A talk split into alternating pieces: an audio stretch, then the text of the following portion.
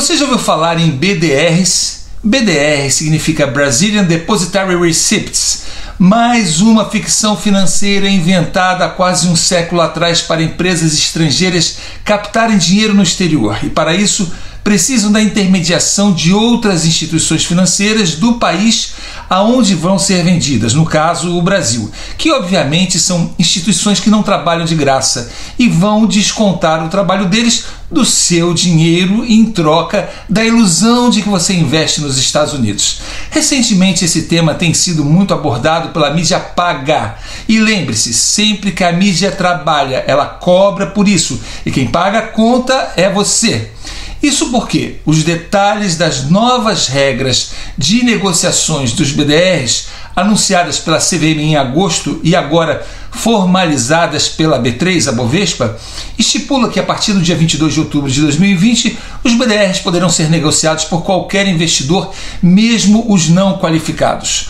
Os BDRs são certificados de ações de empresas estrangeiras negociados no Brasil que até então só podiam ser adquiridos por investidores qualificados, ou seja, aqueles investidores com aplicações financeiras acima de um milhão de reais. Em muitas reportagens patrocinadas e tendenciosas do mercado, você encontrará uma quantidade vasta de vantagens em relação ao investimento em BDRs. Como exemplo, podemos citar, primeiro, alternativa para os investidores se beneficiarem da valorização do dólar em relação ao real e proteger suas carteiras. Mas isso só valeria se o dólar sobe e se o dólar cair. Você perde bonito. Segundo, não precisa fazer remessa para o exterior para ter acesso às grandes empresas de expressão mundial, como Apple, Amazon, Alibaba, etc. Na verdade, você não investe nessas empresas, mas em uma instituição financeira brasileira que emite certificados dessas ações. Terceiro, recebimento de dividendos dependendo das empresas investidas. Nem sempre você recebe todos os benefícios que o investidor direto tem direito. Quarto, diversificação da carteira de ações com mais opções setoriais para investimento. E por aí vai. Como sempre, tudo parece uma maravilha, mas o investimento em BDR não é tão simples e vantajoso assim como falam.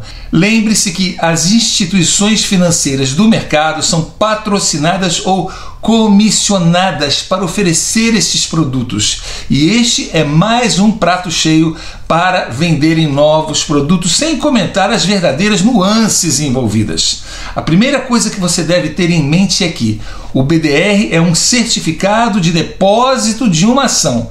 Isso quer dizer que você não está investindo diretamente nas ações de determinada empresa. Isso porque, para que o programa de BDR seja emitido por uma determinada empresa no Brasil, é necessário que a instituição financeira patrocine este programa. Ou seja, geralmente um banco irá adquirir as ações no exterior e custodiá-las, deixando-as bloqueadas para a emissão do título lastreado.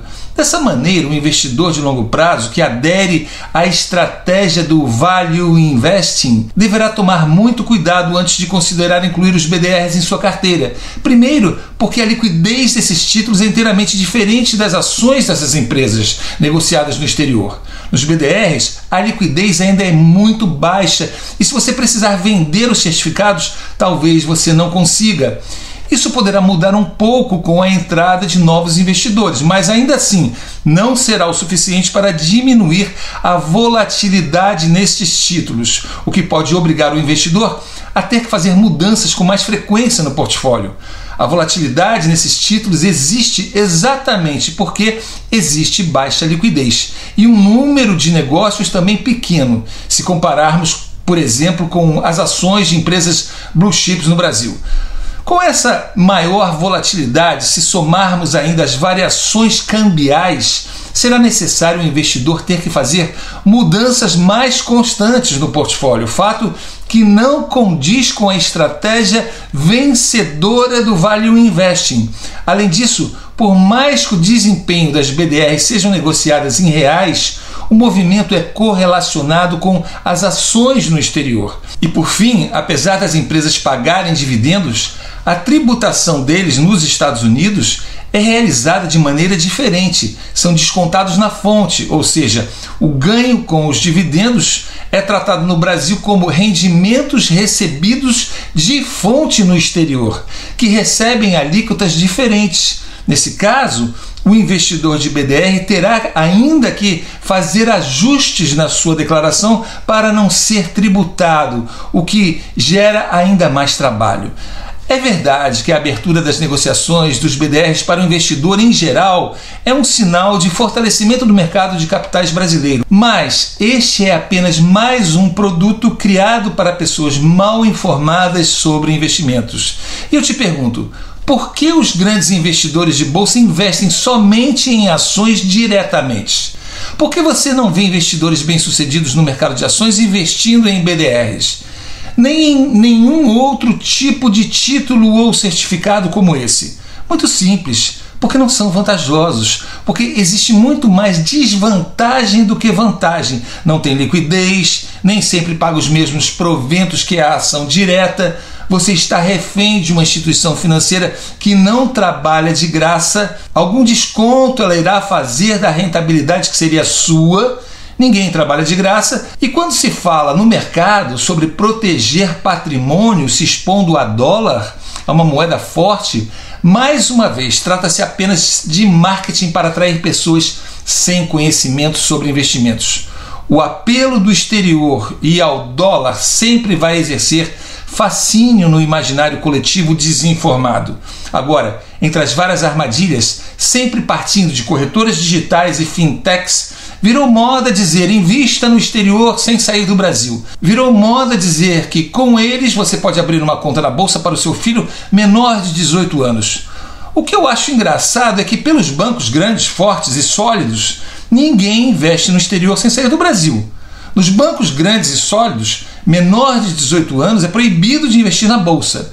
E não é porque o banco proíbe, mas porque a Bovespa proíbe. Mas as corretoras e bancos digitais, as fintechs, acham uma brecha na legislação dizendo que pode, porque na verdade você não investe no exterior, nem o seu filho investe na bolsa. Na verdade, você põe o seu dinheiro na conta da corretora e o dinheiro do futuro do seu filho também na conta dessas corretoras recém-nascidas no mercado, que sabe-se lá onde elas investem o seu dinheiro. Quando você opera na bolsa de forma direta com um grande banco, seja no Brasil ou nos Estados Unidos, seu dinheiro vai direto para a Bovespa ou para a Bolsa de Valores americana.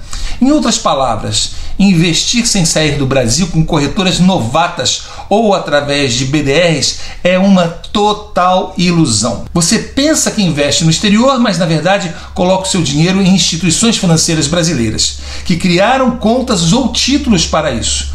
A grande questão nessa história é que investir no exterior é bom, mas tem que ser de forma direta. Isso não faz o menor sentido para o investidor de bolsa iniciante ou com patrimônio ainda pequeno.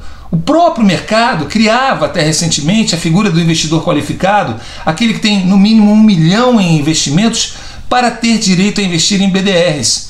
Hoje você investe em BDRs com quantias mínimas não faz sentido. O investidor iniciante tem muito mais lucro investindo com as estratégias corretas no próprio mercado emergente brasileiro de forma direta e quando ele se torna qualificado, ele pode e deve sim diversificar no exterior mas pegando um avião, abrindo a conta nos Estados Unidos e operando direto, sem intermediários, sem pagar taxas e mantendo seus investimentos em dólar na América. Somente assim faz sentido.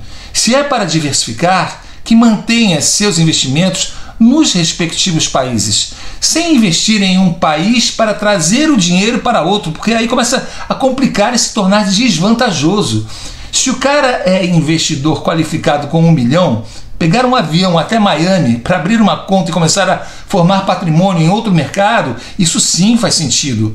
Mas BDRs Infelizmente, não é bom. Trata-se apenas de mais um engodo para enriquecer instituições financeiras e corretoras digitais. Investir na bolsa é muito bom, mas não confunda BDRs, fundos de ações, ETFs de ações, de índices, com o rentável investimento direto em bolsas de todos os países do mundo, com a estratégia do Value Investing. Vamos falar sobre Value Investing em breve. O mais importante aqui é salientar o que nem todos estão falando para que você, investidor, possa tomar a melhor decisão com o maior número de informações claras e isentas possíveis. Deus abençoe a todos.